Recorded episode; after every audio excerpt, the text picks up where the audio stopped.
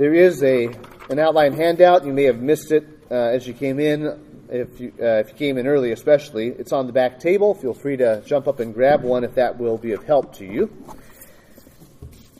We'll be in Genesis chapter 36, actually through the first verse of chapter 37 today, but mostly Genesis 36.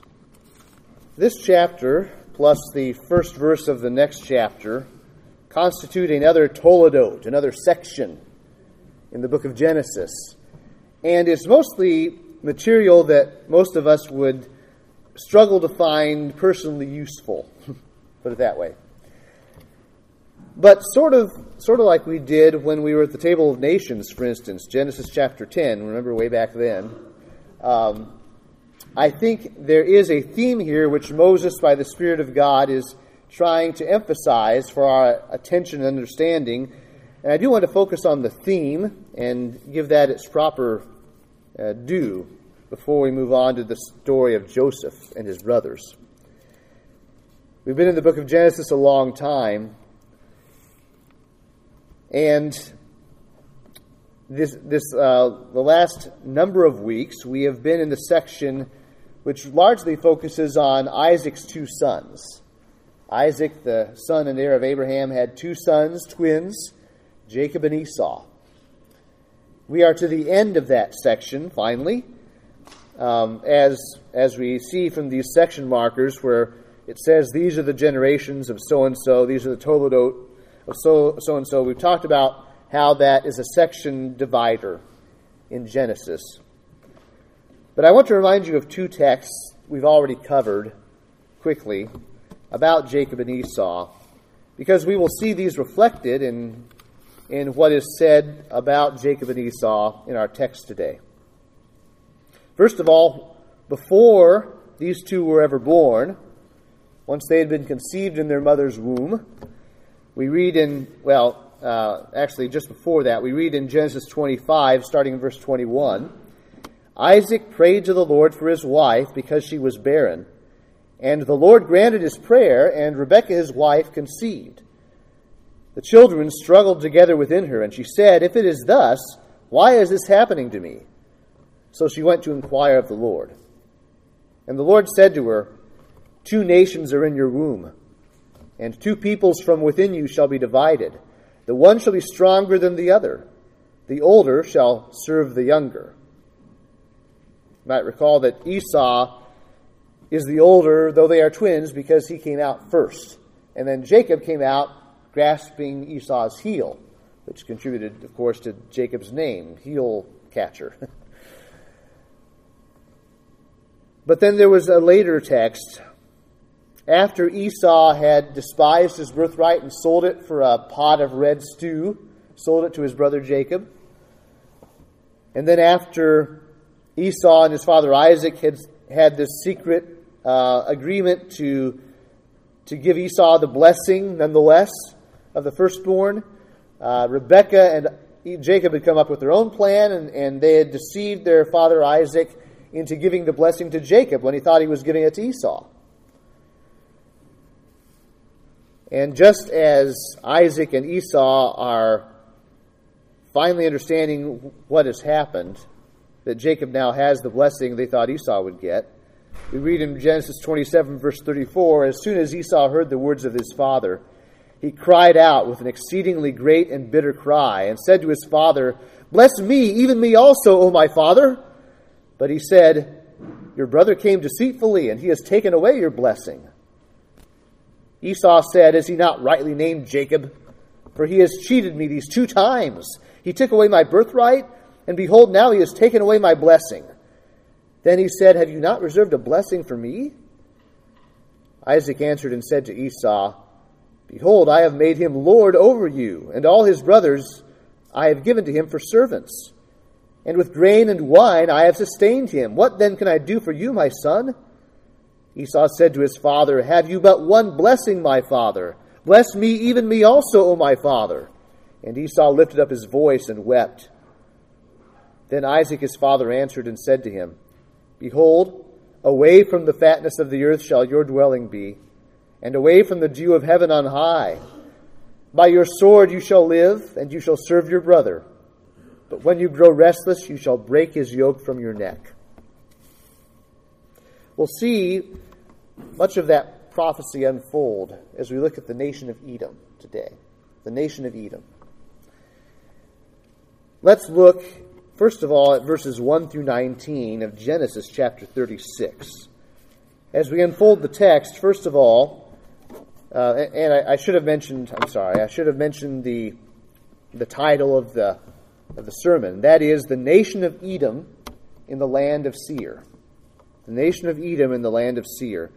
Before Moses goes on with the story of the promised seed line, promised offspring of Abraham, Jacob, now Israel, and his 12 sons, he's telling us what happened to the, the side of the family that did not receive that blessing.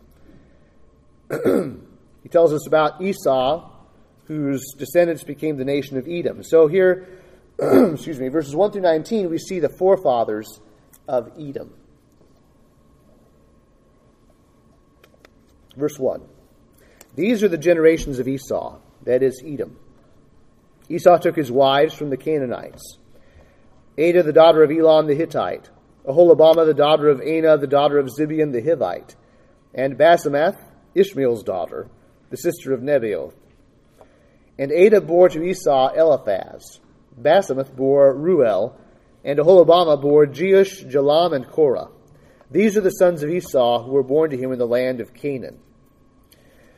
Then, remember now, away from the fatness of the earth shall your dwelling be, and away from the dew of heaven on high. Esau would not remain in the land flowing with milk and honey, the land of Canaan. So, verse 6 it says, Then Esau took his wives his sons, his daughters, and all the members of his household, his livestock, all his beasts, and all his property that he had acquired in the land of Canaan. He went into a land away from his brother Jacob, for their possessions were too great for them to dwell together. The land of their sojournings could not support them because of their livestock. So Esau settled in the hill country of Seir. Esau is Edom. These are the generations of Esau, the father of the Edomites in the hill country of Seir. These are the names of Esau's sons Eliphaz, the son of Adah, the wife of Esau, Reuel, the son of Basemath, the wife of Esau. The sons of Eliphaz were Teman, Omar, Zepho, Gatam, and Kenaz. Timnah was a concubine of Eliphaz, Esau's son. She bore Amalek to Eliphaz. These are the sons of Adah, Esau's wife. These are the sons of Reuel, Nahath, Zerah, Shema, and Mizah. These are the sons of Basemath, Esau's wife. These are the sons of Aholibamah, the daughter of Anah, the daughter of Zibeon, Esau's wife. She bore to Esau Jeush, Jalam, and Korah. Verse 15.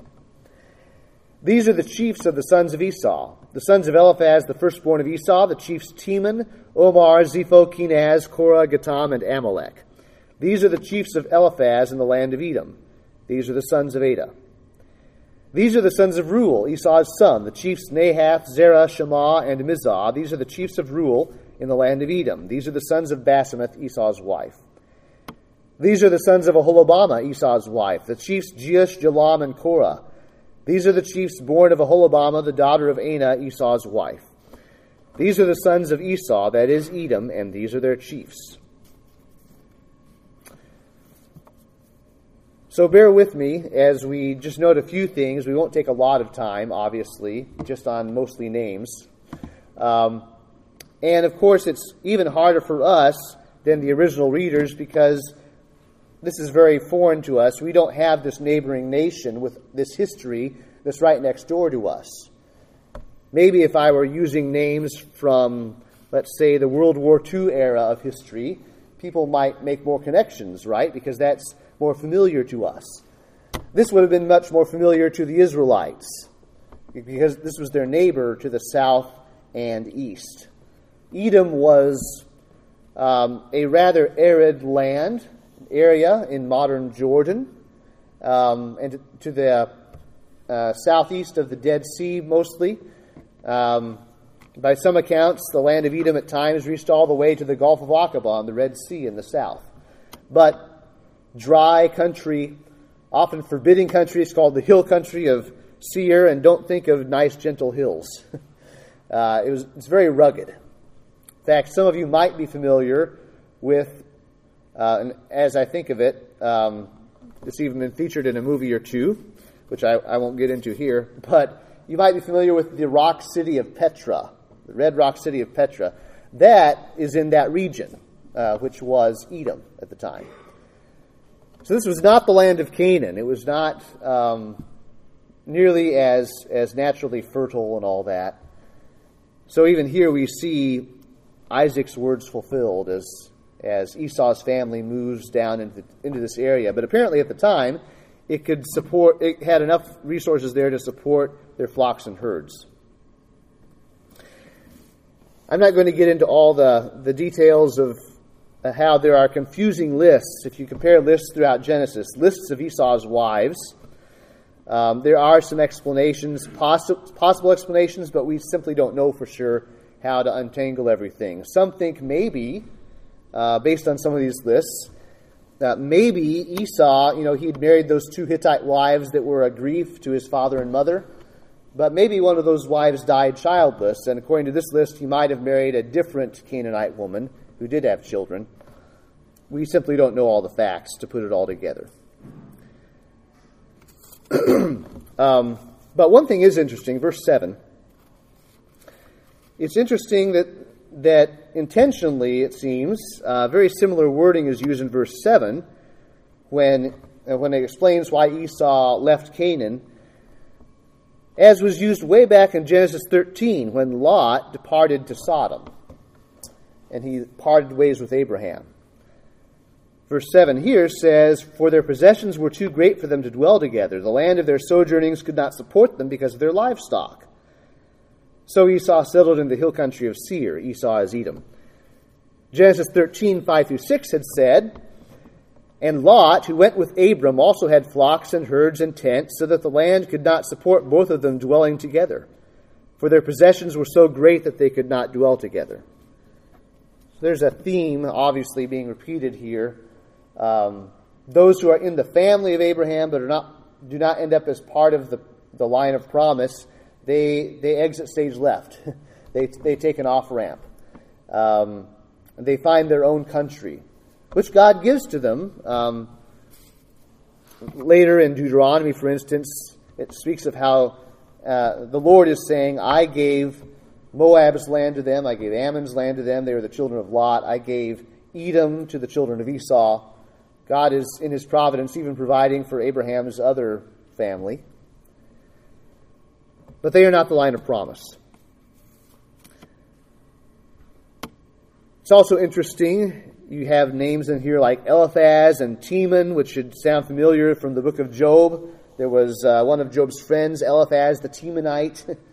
and um, also, if you look at Lamentations 4, verse 21, it refers to Edom as the land of Uz. Seems like uh, the, the more you compare Scripture with Scripture, uh, Job was probably a godly person early in maybe Edom's history, or at least somewhere near there.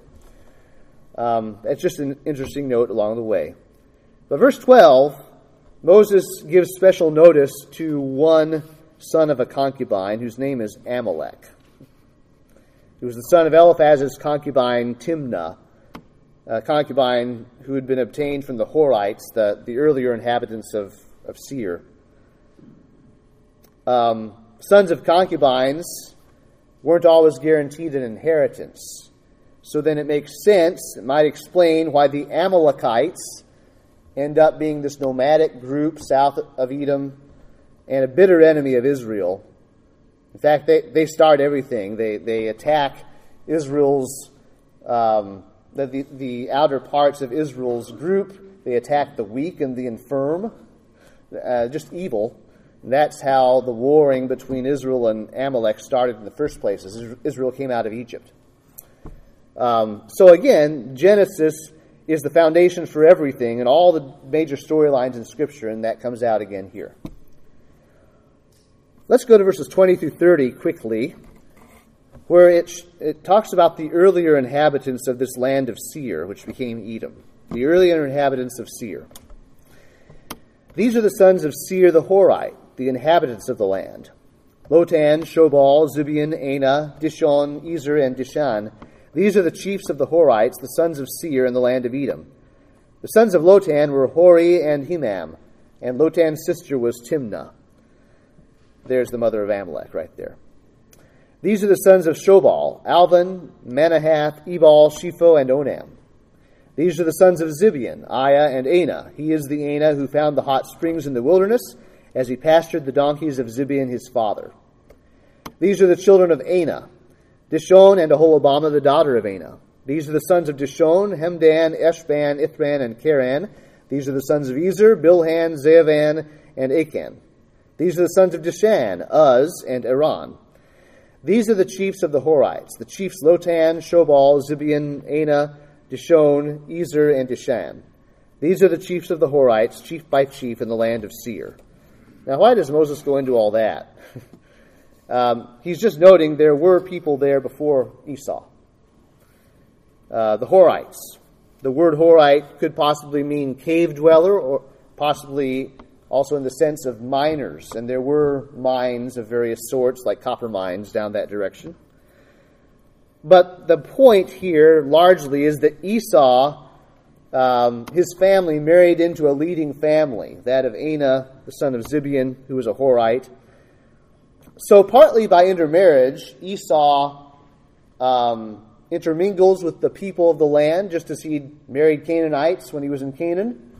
He's not making any effort to stay a separate holy people, even though he's descended from Abraham. He marry, intermarries with whoever is around, wherever he is, idolaters or whoever. Deuteronomy 2:12 also tells us that eventually, perhaps it just started with intermarriage, but eventually the Edomites subdued the Horites in warfare. Deuteronomy 2:12 Moses says the Horites also lived in Seir formerly, but the people of Esau dispossessed them and destroyed them from before them and settled in their place, as Israel did to the land of their possession which the Lord gave them. Then the um, the last part of the chapter here, verses 31 through 43, we have the early kings and clans of Edom. And I'll read that quickly. Verse 31. These are the kings who reigned in the land of Edom before any king reigned over the Israelites. Bela the son of Beor reigned in Edom, the name of his city being Dinhabah. Bela died, and Jobab the son of Zerah of Bozrah reigned in his place. Jobab died, and Husham of the land of the Temanites reigned in his place. Husham died, and Hadad the son of Bedad, who defeated Midian in the country of Moab, reigned in his place, the name of his city being Avith. Hadad died, and Samlah of Masrekah reigned in his place. Samlah died, and Shaul, or Saul, of Rehoboth on the Euphrates reigned in his place. Shaul died, and Baal Hanan, the son of Achbor, reigned in his place. Baal Hanan, the son of Achbor, died, and Hadar reigned in his place, the name of his city being Pau. His wife's name was Mehetabel, the daughter of Matred, daughter of Mezahab. These are the names of the chiefs of Esau, according to their clans and their dwelling places by their names. The chiefs Timnah, Alva, Jetheth, Aholibamah, Elah, Pinon, Kenaz, Cheman, Mibzar, Magdiel, and Iram. These are the chiefs of Edom, that is, Esau, the father of Edom, according to their dwelling places in the land of their possession. So it just lists here the early kings, before there was any king in Israel, the early kings, and then the clans named according to important people in Edom, the clans of Edom. The kings seem not to be a family dynasty because none of them is the son of the previous king. Maybe they were elected kings from among the nobility, not really important for our purposes. But there's partially a fulfillment here of the promise to Abraham. It's not the main fulfillment, but it adds to it. God had told Abraham, Kings will come forth from you. So even in Edom, um, kings come forth from the Abrahamic line. But in, in Genesis, here in, in this section, there's one verse left to the section, verse 1 of chapter 37. Quite the contrast. Turns away from Esau forever in Genesis to Jacob. It says, Jacob lived in the land of his father's sojournings in the land of Canaan. So, verse 1 puts our focus back on the heir of the promised land. The heir of the promised land. Jacob lived in the land of his father's sojournings in the land of Canaan. Richard Belcher says Finally, there is a contrast between Esau and Jacob in this section. Esau intermarried with the people of the region, but Jacob took wives from outside the land. Esau also moved from the land to settle in the area of Edom, while Jacob was heir to the promise God made concerning the land. Thus, the concluding verse of this section has Jacob dwelling in the land of Canaan. Just like his ancestors, he is a sojourner in the land, waiting for the promises of God to be fulfilled. So, in other words, Esau got what he wanted now. He got red stew now, though he sold his birthright to get it. The family of Esau freely intermarried with the cursed line of idolatrous Canaan. They even conquered land, as Israel would later do. Some earthly success there. Edom got their own land and nation and kings now. But it was not the promised land, it was not the covenant nation, it was not the promised messianic king. Edom got worldly power and riches early, while Israel became enslaved in Egypt. Yet Edom would come to bitterly envy God's blessing upon Israel. This reminds us of all, before I go further, um, and we'll get back to application, but I think I need to make this one application here. This should remind us of everyone who exchanges eternal life for their best life now. Such is the character of Esau, such is the character of his descendants. Reminds me of Luke 16, verse 19 through verse 25. There was a rich man who was clothed in purple and fine linen, and who feasted sumptuously every day. And at his gate was laid a poor man named Lazarus, covered with sores, who desired to be fed with what fell from the rich man's table. Moreover, even the dogs came and licked his sores. The poor man died and was carried by the angels to Abraham's side. The rich man also died and was buried, and in Hades, being in torment, he lifted up his eyes and saw Abraham far off and Lazarus at his side. And he called out, Father Abraham, have mercy on me, and send Lazarus to dip the end of his finger in water and cool my tongue, for I am in anguish in this flame. But Abraham said, Child, remember that you in your lifetime received your good things and Lazarus in like manner bad things. But now he is comforted here, and you are in anguish. So there seems to be, even some of it you might just call typology, there seems to be this picturing worked out here. Jacob has to wait for his good things. They're still sojourners, they don't have land of their own. While Esau can just settle down right into the world and be at home and have his good things now. Well, we'll come back to that. We've unfolded the text. Let's see the theme continued. Um, sometimes we have to zoom out a lot in Scripture, as we've seen already. When we see a theme begun in Genesis, uh, and we have to zoom out to the big picture of the Bible to see okay, what point is this contributing to? Why is Moses spending this much time on this? As we continue to see the theme throughout Scripture of Edom, what's Edom all about? Why should we care about Edom and the story of God's promises being fulfilled? Um, we see Edom in in two. I mean, there's overlap here, but in two ways. First of all, Edom, the hostile neighbor to Israel, and second, Edom, the doomed adversary of God and His people. Edom, the hostile neighbor, and Edom, the doomed adversary. If you have the notes there, don't don't choke too much as you see all the references. I won't read all that literally, but it's there in case you want to reference it. So that's why it's there. Edom was a hostile neighbor, a hostile brother to Israel in the storyline of the Bible. And they're always suspicious of Israel, to say the least. Numbers 20, when Israel has come out of Egypt and they're on their way to the land of promise, to the land of Canaan, they don't want, they don't need the land of Edom. God has told them to leave that alone. It's their brother Esau's. But the easiest way into Canaan would be if they could take the king's highway straight through Edom. So, Numbers 20, verse 14 Moses sent messengers from Kadesh to the king of Edom. Thus says your brother Israel You know all the hardship that we have met, how our fathers went down to Egypt, and we lived in Egypt a long time.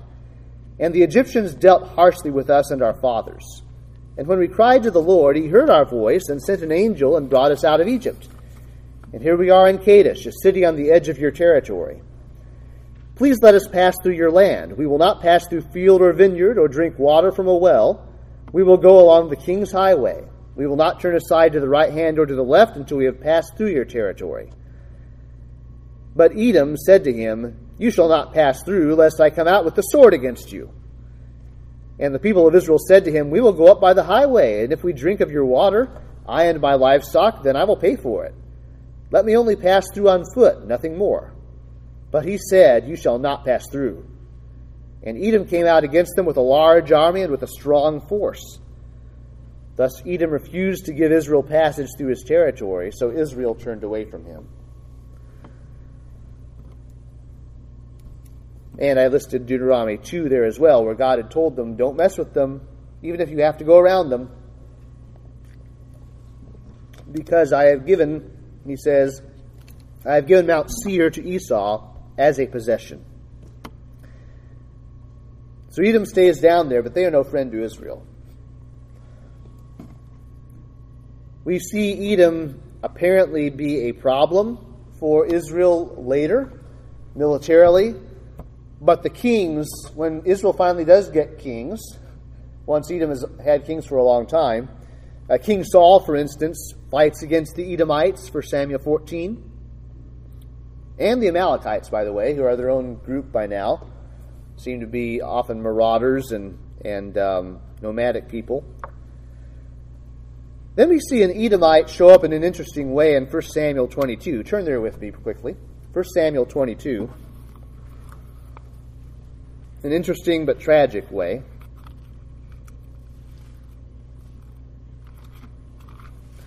Doeg the Edomite.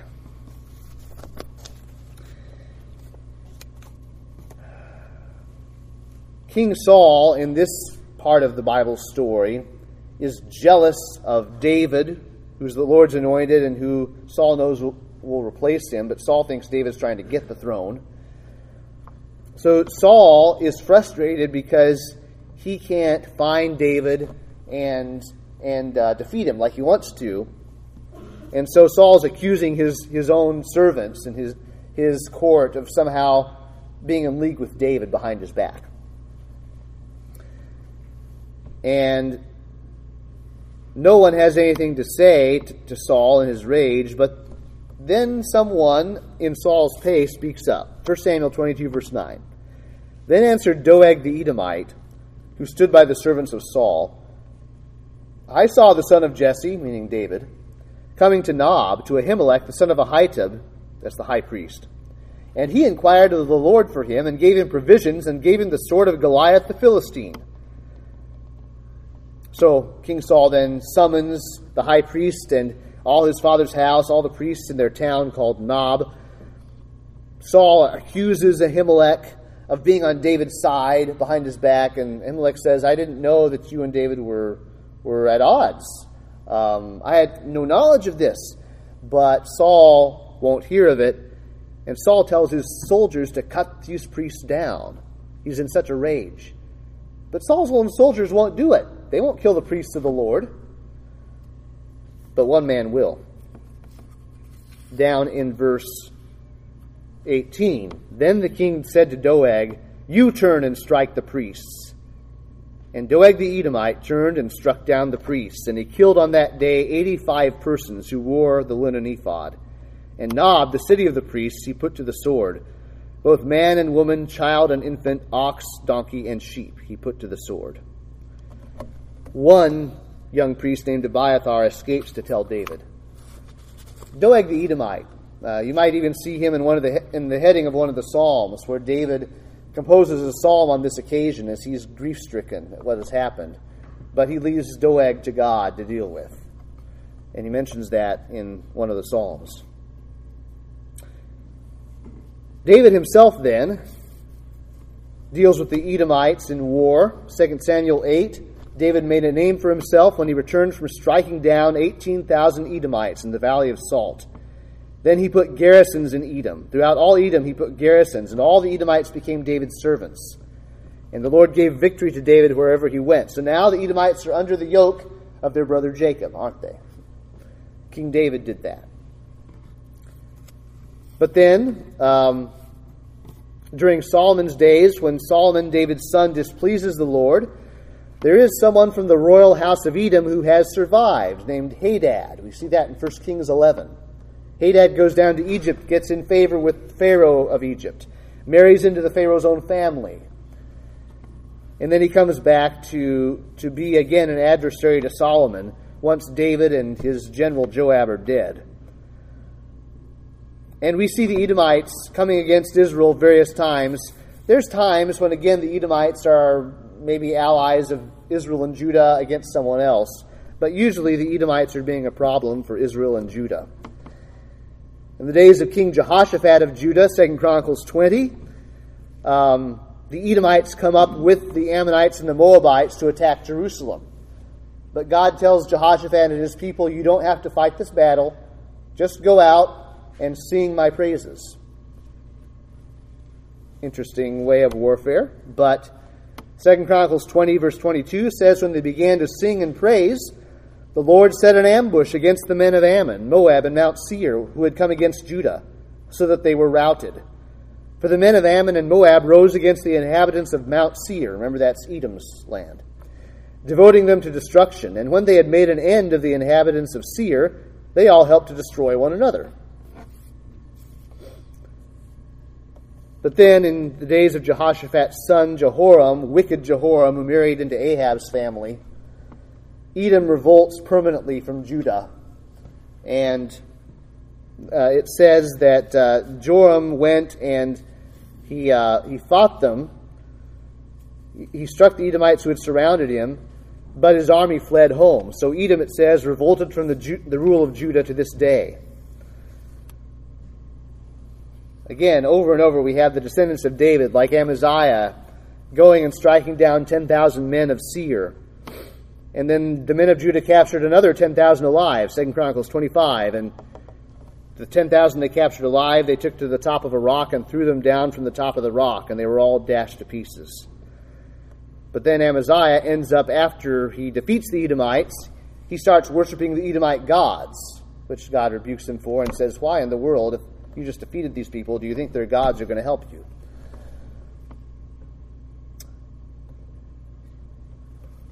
And the Edomites again attack in the time of King Ahaz, 2 Chronicles 28, and so on and so on.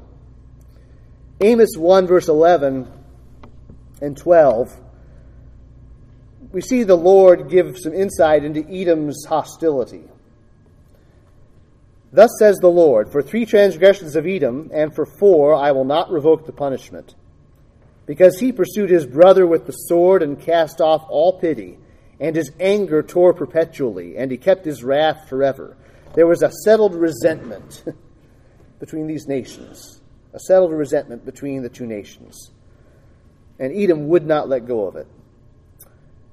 So God says, So I will send a fire upon Teman, and it shall devour the strongholds of Bozrah, one of their capital cities. Psalm 137 7, in the context of the Babylonians destroying Jerusalem and Judah mourning in the place of their exile about their Babylonian captivity, the Edomites come up.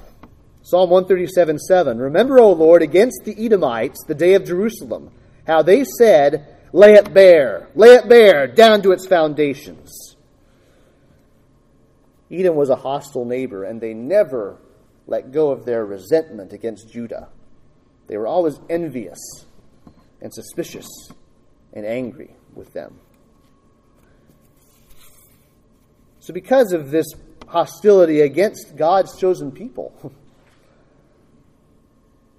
the other theme is that Edom is the doomed adversary. Edom, the doomed adversary. Way back in the days of Moses, when, when the Moabites and Midianites tried to get this prophet Balaam to curse Israel for them,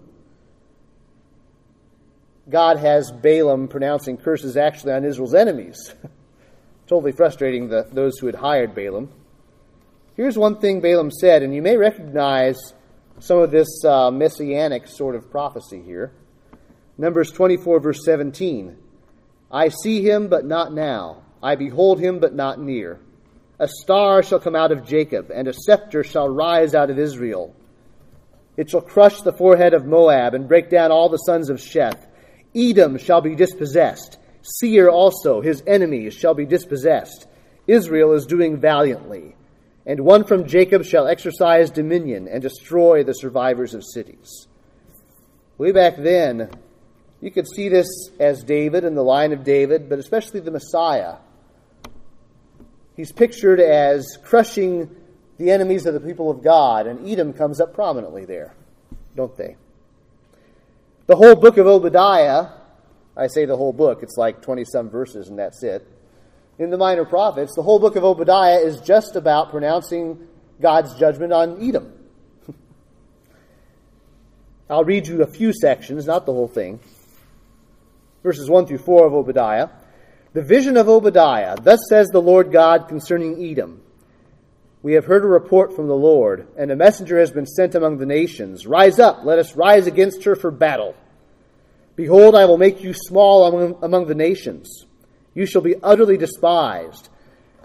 The pride of your heart has deceived you, you who live in the clefts of the rock, in your lofty dwelling, who say in your heart, Who will bring me down to the ground?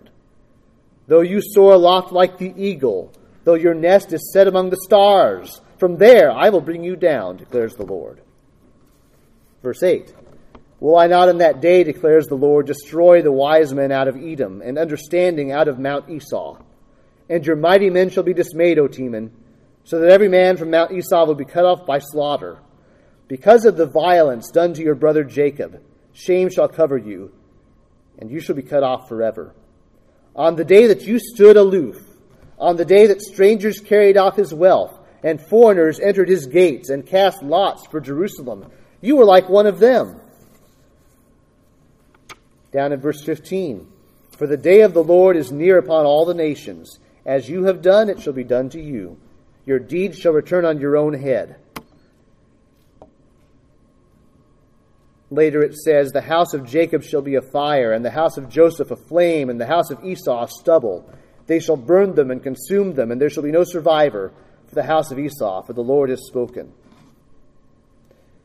Again, I said I wouldn't read every one of these, but Edom's doom comes up over and over. Jeremiah and Lamentations. Jeremiah says, as when Sodom and Gomorrah and their neighboring cities were overthrown, says the Lord, no man shall dwell there in Edom, no man shall sojourn in her. Ezekiel pronounces woes against Edom because, he says, Edom acted revengefully against the house of Judah and has grievously offended in taking vengeance on them. Malachi chapter 1 begins and listen carefully to this. This language comes up in Romans 9 as well. Malachi 1, verse 1 The oracle of the word of the Lord to Israel by Malachi. I have loved you, says the Lord. This is after the exile. Judah is back in her land. But you say, How have you loved us? Is not Esau Jacob's brother, declares the Lord? Yet I have loved Jacob, but Esau I have hated. I have laid waste his hill country and left his heritage to jackals of the desert.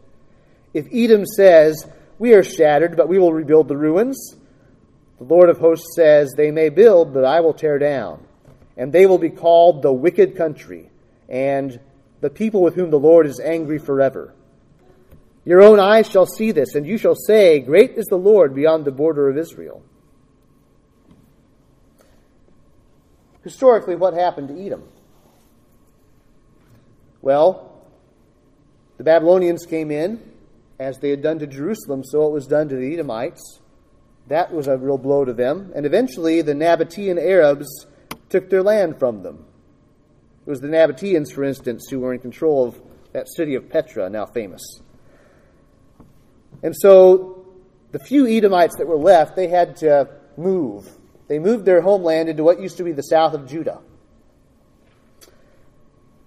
and their homeland became known as Idumea or Idumea.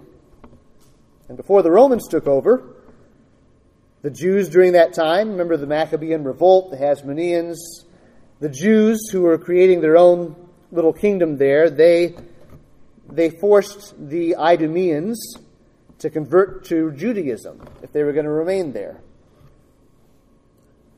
And you all know an infamous Idumean family the Herodians, Herod the Great and his family. He was an Edomite. It was Herod the Great who, like Doeg, went on a murderous rampage out of senseless hostility toward the anointed house of David. But the scriptures don't simply pronounce literal judgments against Edom themselves. As I hinted before, they use Edom as a picture of God's wrath against this entire godless world. And I want to show you that. Edom's doom becomes a foreshadowing of damnation for all nations who reject God. Go to Isaiah 34 with me, please. Isaiah 34.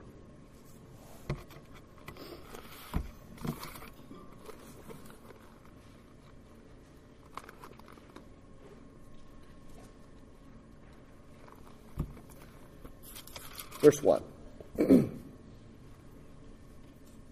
Look how God initially indicates he's talking about what is going to happen to all the ungodly. And then he zooms in on Edom as a picture of that. Isaiah 34, verse 1. Draw near, O nations, to hear, and give attention, O peoples. Let the earth hear and all that fills it, the world and all that comes from it. For the Lord is enraged against all the nations, and furious against all their host. He has devoted them to destruction. He has given them over for slaughter. Their slain shall be cast out, and the stench of their corpses shall rise. The mountains shall flow with their blood. All the hosts of heaven shall rot away, and the skies roll up like a scroll, which is quoted in, in Revelation chapter 6 in relation to the second coming. The sky rolling up like a scroll. All their hosts shall fall as leaves fall from the vine, like leaves falling from the fig tree. For my sword has drunk its fill in the heavens. Behold, it descends for judgment upon Edom, upon the people I have devoted to destruction. The Lord has a sword. It is sated with blood. It is gorged with fat, with the blood of lambs and goats, with the fat of the kidneys of rams. For the Lord has a sacrifice in Bozrah, a great slaughter in the land of Edom.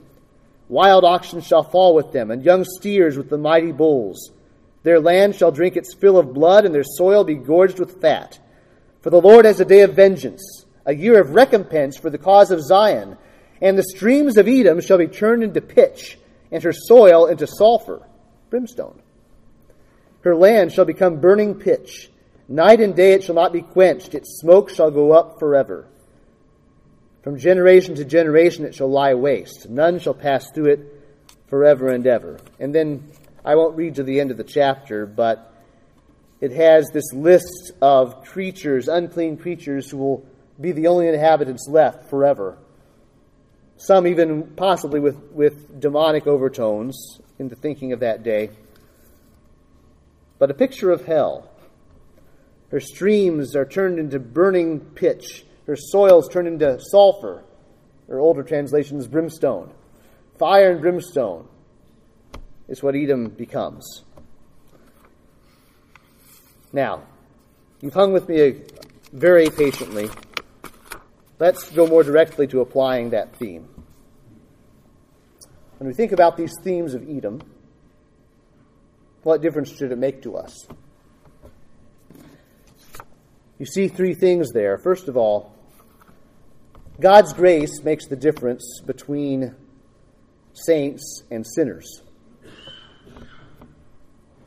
As it said in Malachi, Jacob I loved, Esau I hated, referring both to the men and to the nations, you might say covenantally. What happened to Esau and his line? We've been in, I mean, uh, I should say that differently, I'm sorry. Uh, when we see Edom and what became of them, we should say, What happened? They're people of Abraham. What happened to them? And we've been encountering the trouble and depravity within Jacob's family. They weren't upstanding citizens, were they? So, what made the difference? Why did Israel receive such blessings while Edom became a horror? Only you can only explain that by God's gracious choice. God set his electing love on Jacob and then on the nation of Israel, not because they deserved it at all. And he let Edom go their own way in their natural evil. Romans 9, verse 6. I think it's a familiar text for many of us. Paul describes the election of grace which reassures him that though he has great sorrow over his unbelieving fellow Jews, yet that doesn't mean the word of God has failed. It doesn't mean God God's plan hasn't worked. He says this is the plan. He says, Not all who are descended from Israel belong to Israel, and not all are children of Abraham, because they are his offspring. But through Isaac shall your offspring be named. This means that it is not the children of the flesh who are the children of God, but the children of the promise are counted as offspring. For this is what the promise said About this time next year I will return, and Sarah shall have a son. And not only so, but also when Rebekah had conceived children by one man, our forefather Isaac, though they were not yet born and had done neither uh, e- uh, had done nothing either good or bad, in order that God's purpose of election might continue, not because of works but because of him who calls, she was told, The older will serve the younger. As it is written, Jacob I loved, but Esau I hated. What shall we say then? Is there injustice on God's part? Did God owe his mercy to both Jacob and Esau? No. By no means, Paul says. For he says to Moses, I will have mercy on whom I have mercy, and I will have compassion on whom I have compassion. So then, it depends not on human will or exertion, but on God who has mercy. God's grace makes the difference as we apply it to ourselves between saints and sinners. Don't you think that the reason you're here today, don't you dare think that the reason you're here today believing the truth in a covenant relationship with the true God and other people aren't is because you deserved God's grace and they didn't. Or that at least at some point in your life you made the right choice and they didn't. Or somehow it all comes back to you. No, it doesn't. Don't think that because you have unbelieving family members, that that's because of anything but God's choice. And while they still live, there is still hope. God gives us the means of the gospel to call people to Himself. Don't give up on your unbelieving family members. But what I'm saying is, even if they never believe, that's not in the end analysis because, well, you were better than them.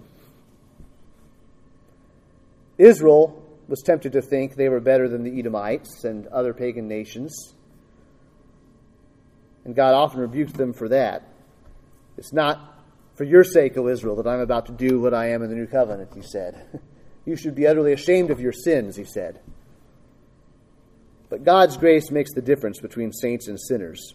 And because that's true, it's all of God's grace which He is free to grant as He will. And He owes no man anything. Because that's true, we come to the second point of application that God's choice disregards human pedigree and power. God is not bound to deal with people by this world's standards of success or importance. Edom had great power and wealth at times. The Edomites, in fact, were very self sufficient. And as for pedigree, they came from Abraham's own family. But none of these things recommend anyone to God. And it doesn't matter how much success you think you have in this world, God still owes you nothing. You have to come to God with empty hands. Jeremiah 9:23 Thus says the Lord let not the wise man boast in his wisdom let not the mighty man boast in his might let not the rich man boast in his riches but let him who boasts boast in this that he understands and knows me that I am the Lord who practices steadfast love justice and righteousness in the earth for in these things I delight declares the Lord It's also interesting that in the verses right after that God lumps unbelieving Israel who do not boast in the Lord. He lumps them right in with the Edomites and all the other peoples around them and says, You're all the same, and I'm going to judge you all the same. You cannot stand on your wisdom, your might, your riches before me. So Paul quotes Jeremiah 9 in 1 Corinthians 1 when he says, Consider your calling, brothers. Not many of you were wise according to worldly standards, not many were powerful. Not many were of noble birth, but God chose what is foolish in the world to shame the wise. God chose what is weak in the world to shame the strong. Think the Israelite slaves versus the Edomites. God chose what is low and despised in the world, even things that are not, to bring to nothing things that are, so that no human being might boast in the presence of God. And because of him, you are in Christ Jesus, who became to us wisdom from God, righteousness and sanctification and redemption, so that, as it is written, Jeremiah 9, let the one who boasts boast in the Lord. Remember, John chapter 1 tells us that those who are born of God, to whom God gave the right to become children of God, those who believed in Christ's name, they were born not of blood, nor of the will of the flesh, nor of the will of man. So the NIV, I think, is, is right here, um, based on the Greek. They were not born of natural descent, nor of human decision, nor a husband's will, but they were born of God. In other words, and remember, John had a lot of proud Jews with a proud heritage in his audience. The real children of God aren't the children of the flesh. It's not what family you're in. Don't say to yourselves, We have Abraham as our father. It's all God's grace. God is able from these stones to raise up children to Abraham. Don't come to God saying, I come from a good family. I've grown up in church, as many of us have, myself included.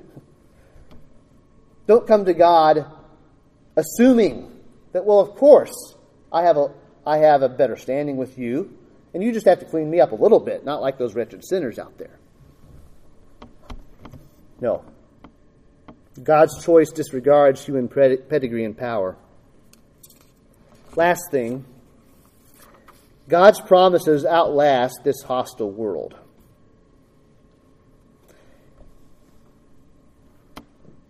Thinking of Edom as that hostile adversary, the hostile neighbor and doomed adversary. Edom had a rich history a secure nation. They had great kings, great riches and might. They were right on the, the caravan trade routes, the king's highway. They had a lot of riches. So much so that they were often a threat to the people of God. But where is Edom now? Can you look on a map and point Edom out to me? Well, what about you? Are you banking on this wicked world? and what it offers?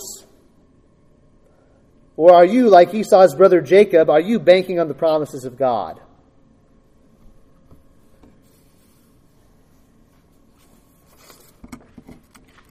Esau sold his birthright for a single meal, Hebrews says. And afterward, when he desired to inherit the blessing, he was rejected because he found no chance to repent, though he sought it with tears. Esau despised the promised Savior and his promised kingdom. He wanted other things, and he wanted them now. What about you? What do you crave? What do you love? What's keeping you from living simply and only for Jesus Christ? What gets in the way? 1 John 2:15 Do not love the world or the things in the world. If anyone loves the world, the love of the Father is not in him. For all that is in the world, the desires of the flesh and the desires of the eyes and pride of life, is not from the Father, but is from the world. Speaking of the world as this godless world system under Satan's sway that hates God and despises him and lives for now. The world is passing away along with its desires, John says, but whoever does the will of God abides forever. That promised Savior that Esau despised, he didn't care about that birthright. That promised Savior has come. He has died to redeem sinners as a people for himself. He's risen from the dead to give them eternal life. He now reigns from God's right hand above all other kings. And this Jesus will come again to put down those who choose the fleeting things of this world over him. Jesus will come as judge of the living and the dead to rescue his people and crush his enemies. He, like his father David, will spill the blood of Edom. Look at Isaiah 63. Isaiah 63, verse 1. Who is this who comes from Edom, in crimson garments from Bozrah? He who is splendid in his apparel, marching in the greatness of his strength? It is I, speaking in righteousness, mighty to save. The question is asked of the Messiah, who is also the Lord God. Verse 2 of Isaiah 63 Why is your apparel red, and your garments like his who treads in the winepress? He says, I have trodden the winepress alone, and from the peoples no one was with me. I trod them in my anger and trampled them in my wrath. Their lifeblood spattered on my garments and stained all my apparel. For the day of vengeance was in my heart, and my year of redemption had come. I looked, but there was no one to help. I was appalled, but there was no one to uphold. So my own arm brought me salvation, and my wrath upheld me. I trampled down the peoples in my anger. I made them drunk in my wrath and I poured out their lifeblood on the earth. You know what a winepress is? Was, I guess, in the ancient world? A system of two vats, usually a higher and lower. In the upper vat, you'd have the grapes, fresh, to be squeezed, to have the juice squeezed out of them that would make wine. And you'd have people, often in their bare feet. I know we moderns go, ew but they're holding ropes or something of that nature, and with their bare feet they are stomping the grapes. And of course, they get very stained from that process. But then the, the juice flows into the lower vat until they have the wine they need, the fresh wine. But here, Jesus himself is saying, On the day of vengeance and redemption for my people, I will come and the nations, the ungodly, will be the grapes, and I will trample them and stain all my garments with their lifeblood. And that's not just Old Testament, that's New Testament. That's Revelation 19. In fact, that's where it's getting much of its language from Isaiah 63, where he comes from Edom, having fresh from this bloody triumph. Isaiah 19:11, then I saw heaven opened and behold, a white horse. The one sitting on it is called faithful and true, and in righteousness he judges and makes war. His eyes are like a flame of fire, and on his head are many diadems. And he has a name written that no one knows but himself. He is clothed in a robe dipped in blood. And the name by which he is called is the Word of God. And the armies of heaven, arrayed in fine linen, white and pure, were following him on white horses. From his mouth comes a sharp sword with which to strike down the nations, and he will rule them with a rod of iron. He will tread the winepress of the fury of the wrath of God the Almighty. On his robe and on his thigh he has a name written King of Kings and Lord of Lords. So, thus, as we close today, there's a hymn we'll sing in closing, but I want to read it for you first here. Who is this that comes from Edom, all his raiment stained with blood? To the slave proclaiming freedom, bringing and bestowing good, glorious in the garb he wears, glorious in the spoils he bears.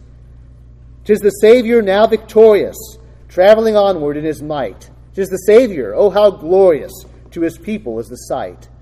Satan conquered and the grave. Jesus now is strong to save.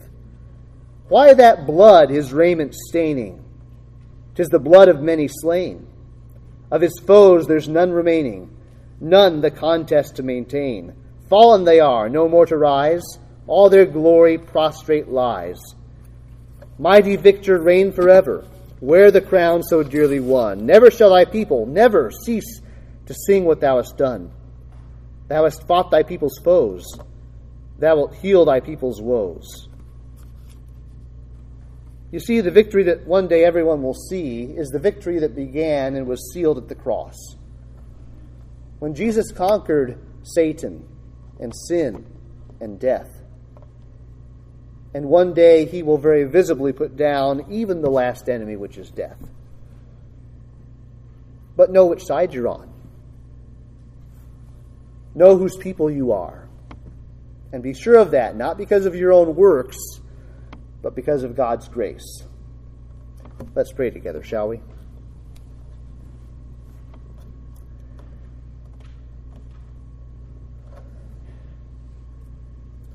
Lord, I thank you for these people's kind attention on not so easy a subject, or not so familiar a subject at least. But it received great emphasis in your word in this spot, so we ask that you will use the themes that have come up here from the scriptures in our hearts. Remind us of your grace and of the fact that your grace is free and can be merited by no man. Remind us of what we might be without Christ. That if you let us go our own way, we will march straight into damnation. Remind us of your power to deal with your enemies who harden their hearts against you and your people. And Lord, encourage us today as your people that we are New Covenant Israel, undeserving, and yet we are the recipients of all the grace you have to give in your Son. Bless us as we think on our Savior, who is a mighty conqueror. And may we know that we are in Him by, by grace alone and through faith alone in what he has done in his person and work in our place. We pray this in his name. Amen.